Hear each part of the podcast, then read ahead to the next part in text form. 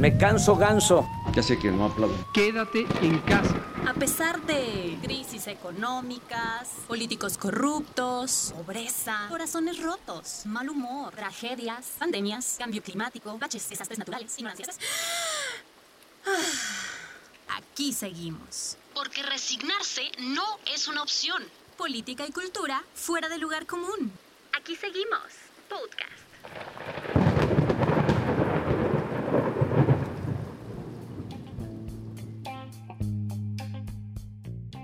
Pues iniciamos un nuevo capítulo de Aquí Seguimos Podcast. Ya es el sexto. Y bueno, yo soy Carlos Enciso y pues comenzaremos ya con el análisis de los temas más importantes de México y el mundo. La noticia Aquí Seguimos y bueno, la nota cultural de esta semana que no es otra que pues la vida y la obra de uno de los grandes muralistas de nuestro país, que no es otro que José Clemente Orozco, jalisciense, reconocido en México, en el mundo, la verdad, yo lo admiro mucho y bueno, pues vamos a platicar de su obra un poquito más adelante. El tema de la coyuntura, el tema de análisis político de esta semana, pues el tema que, inundó la agenda pública, pues el segundo informe de gobierno del presidente Andrés Manuel López Obrador. Y quiero rescatar sobre esto, pues una frase que él dijo que tenemos al mejor gobierno en el peor momento. Según lo que dijo en el segundo informe de gobierno, ¿esto será cierto? Bueno, el martes de esta semana, el 1 de septiembre, el presidente López Obrador dio su segundo informe de gobierno. Y bueno, con todo esto que está pasando, la pandemia, la crisis económica, la inseguridad, es un buen momento, ¿no? Pues para hacer un análisis de los logros que ha tenido este gobierno. Así como vamos a desmenuzar lo que dijo el presidente. Comencemos por los logros. El presidente apuntó que transformar es moralizar, que su gobierno no será recordado como. Apuntó también que purificará la vida de México. Sobre los programas sociales comentó que 7 de cada 10 familias son apoyadas por algún programa social. Ya ha pasado lo peor de la crisis económica por el coronavirus, dijo el presidente, y afirmó que en agosto se recuperaron 93 mil en empleos. Hizo mención también que los delitos como feminicidios, robo a transeúntes, a transportistas, robo a vehículos, robo a transporte público colectivo, robo a transporte público individual, robo a negocios y robo a habitación han ido a la baja en comparación con cifras de noviembre de 2018 aunque reconoció que los homicidios dolosos y la extorsión han aumentado, es decir, los delitos que tienen que ver eh, directamente con el crimen organizado. Afirmó también que ya no hay torturas, desapariciones ni masacres como en los gobiernos anteriores.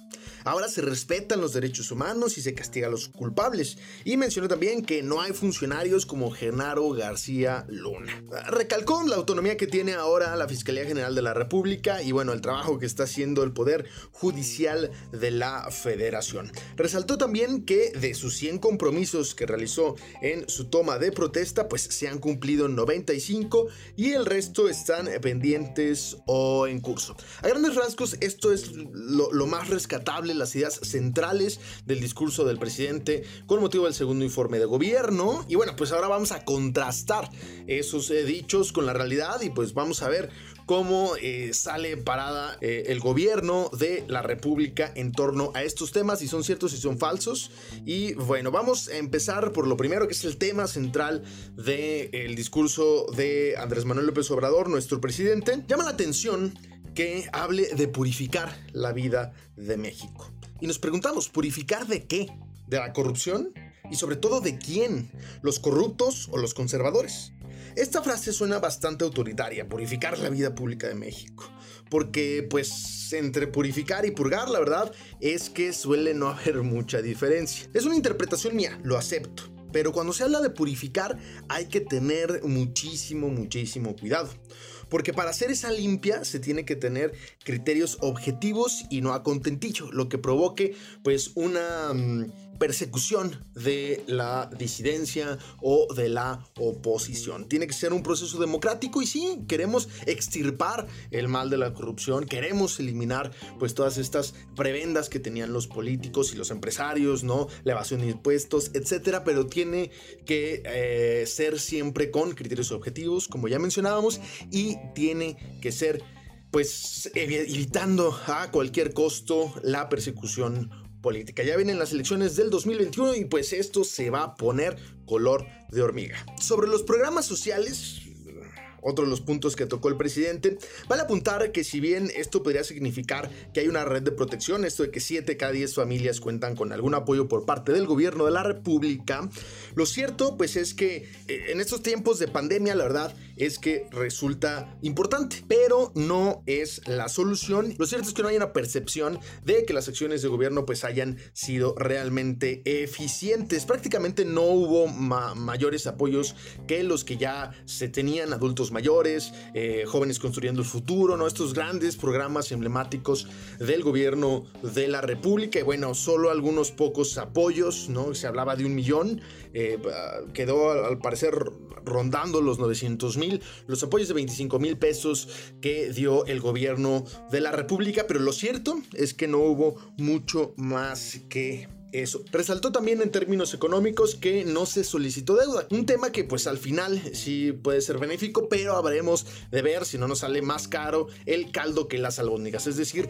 si esos eh, préstamos en su momento pudieron haber ayudado a apalancar la economía de México o este, pues nos hubieran, nos hubieran salido más caros. Eso está por verse y lo vamos a poder cuantificar pues cuanto más rápido salgamos de esta crisis. Si salimos rápido, pues es que se toman las mejores decisiones. Y si esto se convierte en un calvario y tardamos de lustros o décadas en poder salir de esta situación, pues bueno, ahí tendremos que ver los resultados de lo que hoy el presidente está asumiendo como una política efectiva, pero bueno, estará por verse. Regresando al tema de la política social, recordar una máxima.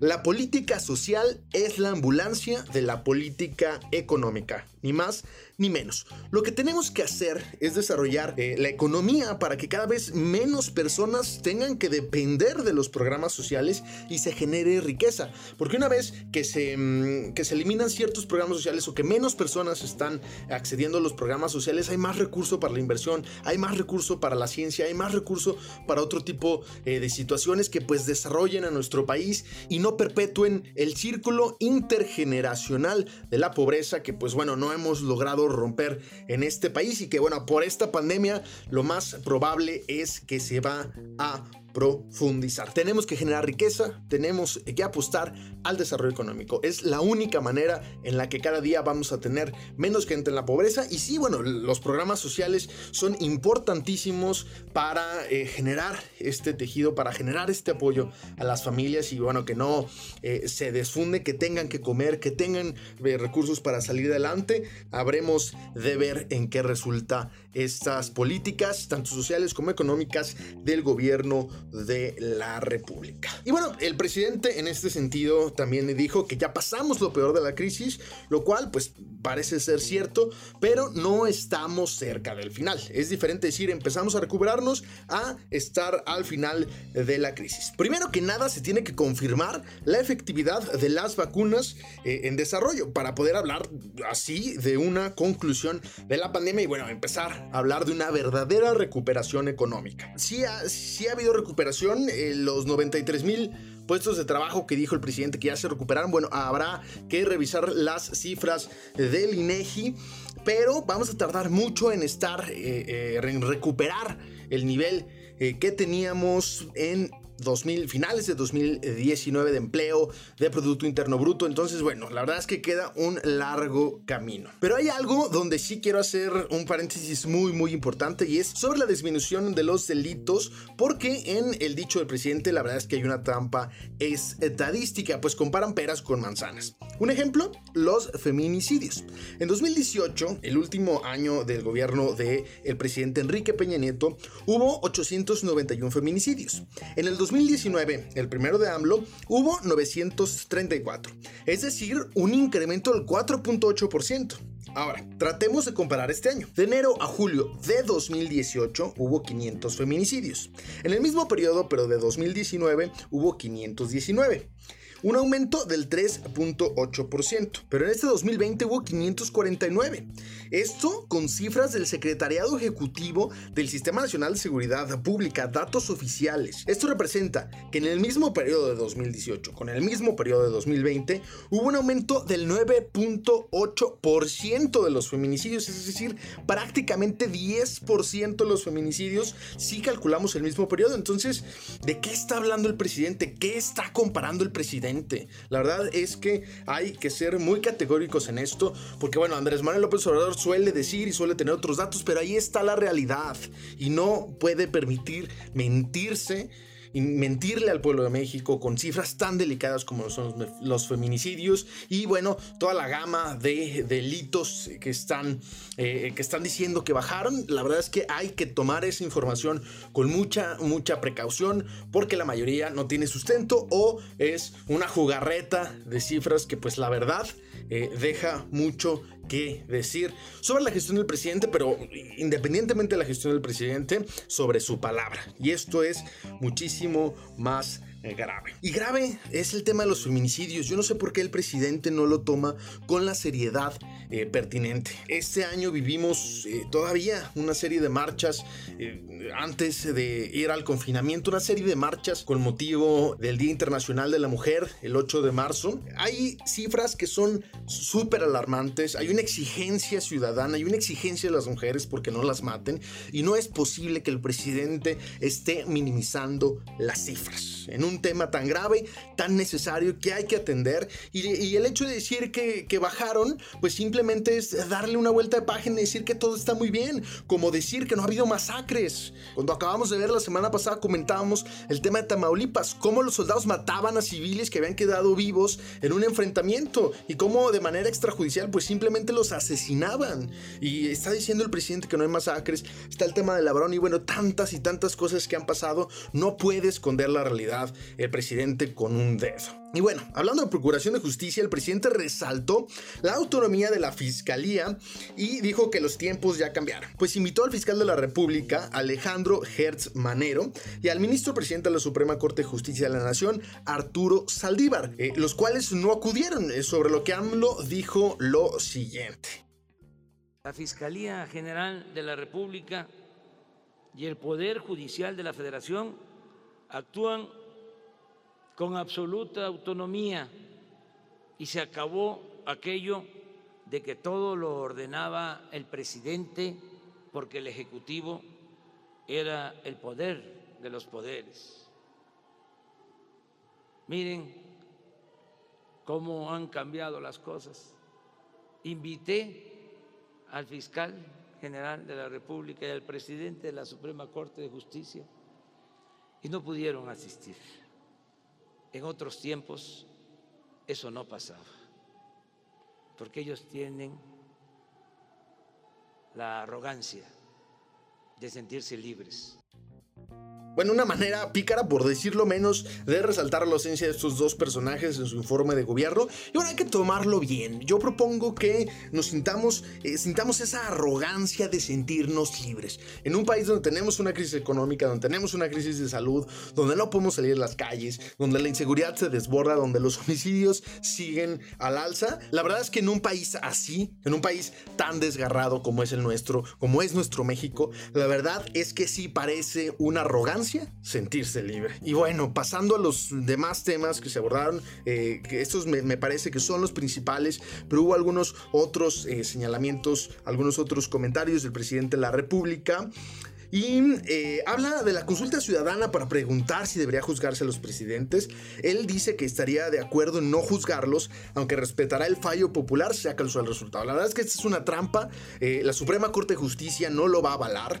Va en contra de todos los principios eh, universales de derechos humanos. La, la justicia no puede ser a contentillo popular. Si alguien cometió un delito, tiene que ser juzgado. Y si no cometió el delito, pues no va a ser juzgado y se acabó. Pero no se puede someter al juicio popular a ver si se les va a perdonar o a ver si se les va a juzgar. La verdad es que así no funciona la justicia, así no funciona la democracia liberal. Y bueno, es otra de las jugarretas políticas del presidente de la República. Ahí lo tenemos que decir con todas sus letras. No es posible que en un tema como este esté jugando nada más al cálculo electoral. Uno de los problemas más graves de este segundo informe fue la escasa verificabilidad que tienen la mayoría de los dichos expuestos por el presidente, pues la mayoría fueron frases gratuitas, incontrastables o pues dichos nada más de buena voluntad.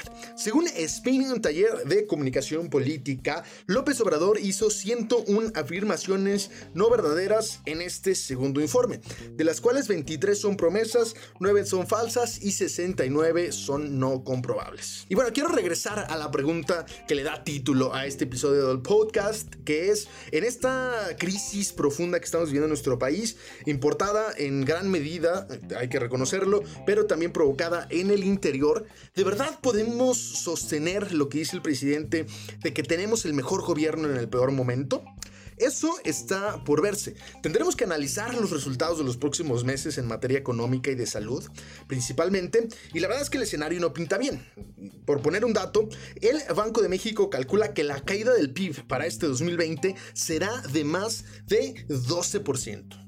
Un octavo de nuestra economía simplemente se va a esfumar. ¿Y qué hay de la popularidad del presidente? Eh, este puede ser un indicador para decir que también qué tan mal estamos, si es un buen gobierno no es, o es un mal gobierno. Pues la verdad es que el presidente se mantiene en niveles relativamente altos, sobre todo si consideramos el escenario tan adverso y la serie de errores que se han suscitado, aunque la verdad es que se mantiene en niveles parecidos a los que tenía Vicente Fox y Calderón en el mismo periodo de su gobierno. Hoy el presidente mantiene una aprobación del 58%, pero según las últimas encuestas de medios como Reforma y El Financiero, el presidente reprueba en aprobación en casi todos los rubros. Esto quiere decir algo muy sencillo. El gobierno federal está apuntalado en el carisma de Andrés Manuel López Obrador y no en su desempeño. Esto es peligroso, pues toda la carga del gobierno la tiene que soportar el presidente y no las instituciones que dirige y los resultados que pues tiene que ofrecer.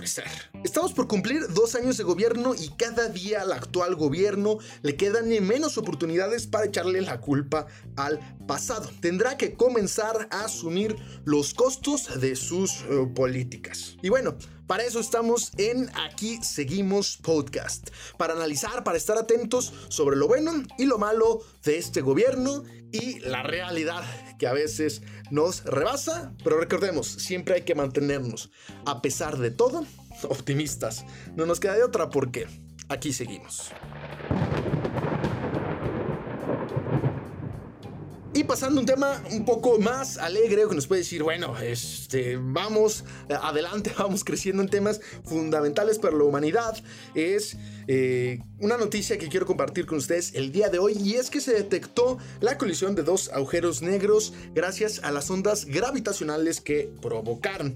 La semana pasada se dio a conocer que los interferómetros láser de Virgo y Ligo pues detectaron estas ondas gravitacionales y percibieron lo que habría sido un choque de agujeros negros con masas de entre 66, escuche bien, y 85 veces la de nuestro Sol. Estos dos agujeros negros giraban eh, cada vez más cerca el uno del otro hasta que al fin pues colisionaron, provocando una distorsión gravitacional que viajó por el universo hasta llegar a la Tierra. Con los datos que los científicos pudieron recolectar, calcularon que esta fusión ocurrió, esta fusión de los dos agujeros negros, hace 7 mil millones de años, es decir, la mitad de la edad que tiene el universo. Y bueno, estos dos agujeros formaron a su vez uno solo con una masa de 142 em, veces nuestro Sol, 142 soles comprimidos en un agujero negro. Además, este evento liberó 8 veces la energía que contiene nuestra estrella Imagínese usted, esta fusión provocó como si 8 soles se hubieran evaporado. Esto es relevante porque es la señal más fuerte que se ha detectado hasta el momento de ondas gravitacionales, lo que abre nuevas posibilidades para el entendimiento de la formación del universo y la naturaleza de los agujeros negros. Bueno, pues enhorabuena para estas iniciativas Virgo y Ligo, que la verdad es que son un avance muy importante en eh, el conocimiento científico porque nos aportan una visión nueva sobre el universo y nos abren nuevos eh, ojos, nuevas dimensiones a la manera en la que podemos conocer el universo, en particular a través de estas ondas gravitacionales que producen, bueno, pues los grandes acontecimientos casi casi cataclísmicos del universo. Y bueno, pues la verdad de reconocerse el esfuerzo de estos científicos y enhorabuena porque pues pasito a pasito la humanidad vamos conquistando y vamos entendiendo un poquito más lo que es nuestro universo.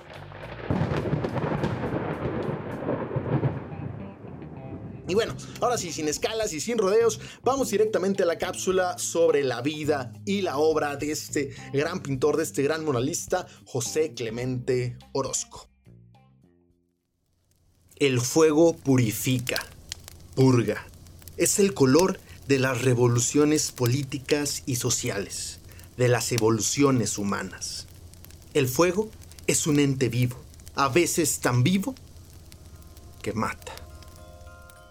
En la obra de José Clemente Orozco, el fuego es un personaje siempre presente. Su fijación artística con dicho elemento parece provenir de su biografía, la pérdida de su mano izquierda en 1904 con 21 años de edad. Y será, tal vez, por este motivo, que el fuego acompañe a toda su obra mural.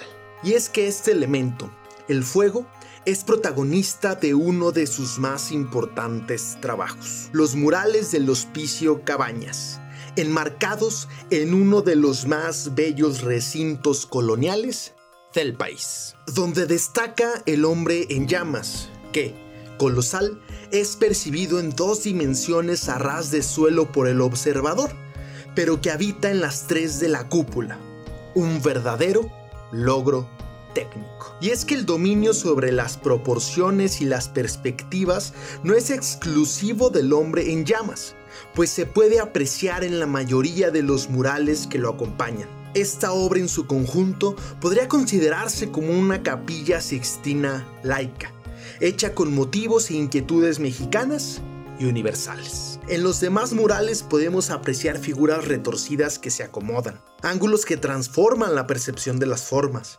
planos y representaciones que se alteran para contar historias diferentes dependiendo de la posición del observador. Estos murales, que Orozco delineó, tienen un valor por sí mismos, pues la técnica y el ingenio con el que están construidos deslumbra. Pero no podemos dejar de lado el goce estético nutrido por un rojo intenso que se mezcla con el negro, fuego y hollín, vida y muerte. Forja así, en unas cuantas paredes, no solo la historia de México, sino de toda la civilización humana, aprovechando cada espacio y recoveco para hacer sorna de la clase política y objetar al mundo industrializado. Pero este apasionamiento crítico no sería exclusivo de los murales del Cabañas estaría presente en toda su obra, con temas tan variados como el rechazo a los totalitarismos, la guerra o las desigualdades. En el Colegio de San Ildefonso se retrata el devenir histórico de México, un país convulso y desigual. Retrata el nacimiento de una nación, con Cortés y la Malinche desnudos sobre lo que podría ser su fruto el mestizaje, o una clase alta, indolente y frívola ante las necesidades de un pueblo enflaquecido, una iglesia que recolecta de los más pobres las pocas monedas con las que cuentan. Ahí retrata también la revolución como una guerra sombría, con todos los costos humanos que acarrea. En la Suprema Corte de Justicia de la Nación, su trabajo no es menos satírico, por el contrario, se exacerba. En el lugar donde presumiblemente se resguardan las leyes y a la constitución, hay una mofa y una crítica mordaz a la impartición de justicia.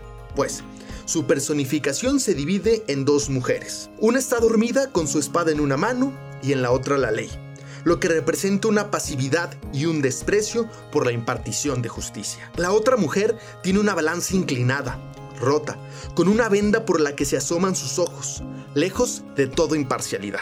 En una esquina se acumulan expedientes, que son el medio para obtener justicia, pero que están desparpajados, revueltos, empolvados.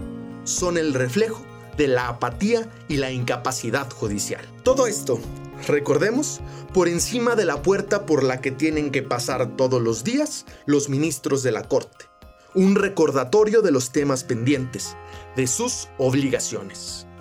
Así como su obra se extiende por los recintos más importantes de la Ciudad de México, lo mismo sucede en su tierra, Jalisco. En Guadalajara, además del Hospicio Cabañas, sus murales se despliegan en el Paraninfo de la Universidad de Guadalajara, donde pintó el pueblo y sus falsos líderes. Una representación de la masa desposeída y cadavérica exigiéndole a unos líderes que la repelen, tanto con las armas como con las ideas, tan solo para conservar su posición. En este mural se puede observar de nuevo la compleja composición y perspectiva que Orozco impregna en su obra, usando este recurso para darle vida a su mensaje. Y casi como leitmotiv, el fuego enmarca la imagen, representando una fuerza de cambio, de transformación. En el Palacio de Gobierno de Jalisco hay otros dos murales de Orozco. El más famoso de ellos sería el que llena la bóveda y paredes de la escalinata principal, donde al centro se encuentra Hidalgo, enardecido, convocando a la rebelión y, como no podría ser de otra manera, rodeado de fuego. En las paredes se puede apreciar una sátira de los regímenes totalitarios, el nazismo y el comunismo, así como una mención a las fuerzas tenebrosas, donde resalta una cruz, pero que con una vela, aunque sea pequeña, se trata de dar luz a la oscuridad. Se retrata también lo cruento de la guerra, donde la clase baja es quien pone los muertos. En ese mismo edificio podemos encontrar el fresco, la gran legislación revolucionaria mexicana y la abolición de la esclavitud, ubicado en el antiguo Salón de Sesiones del Poder Legislativo, donde observamos a los líderes de las grandes luchas de México, Hidalgo y Morelos, que representan la independencia y la abolición de la esclavitud. Benito Juárez, la reforma. Carranza, la revolución. Este sería el último mural que pintaría Orozco y que comenzaría un año antes de su muerte.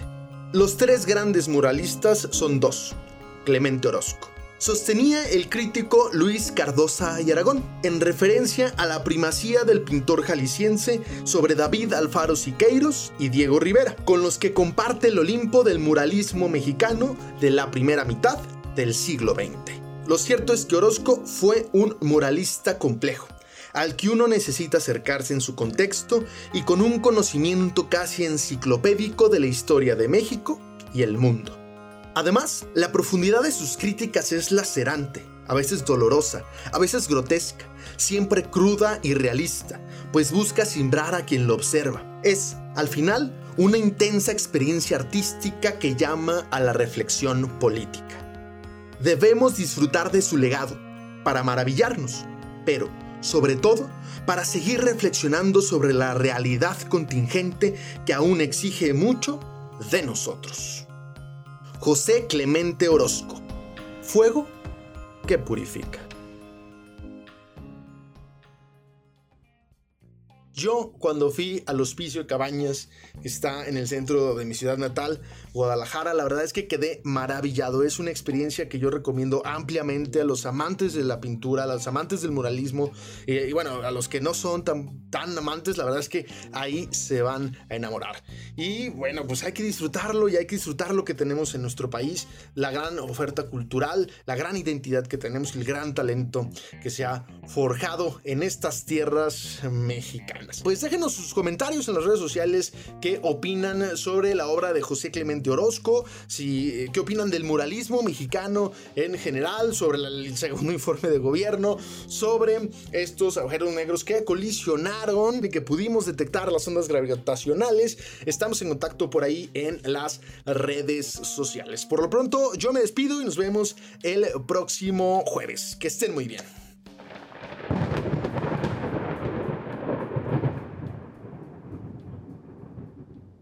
Muchas gracias por habernos escuchado. Recuerde, un nuevo episodio cada jueves antes de que usted se despierte, para que nos escuche del camino del trabajo, haciendo ejercicio, en la oficina o donde guste. Aquí seguimos podcast, política y cultura fuera del lugar común.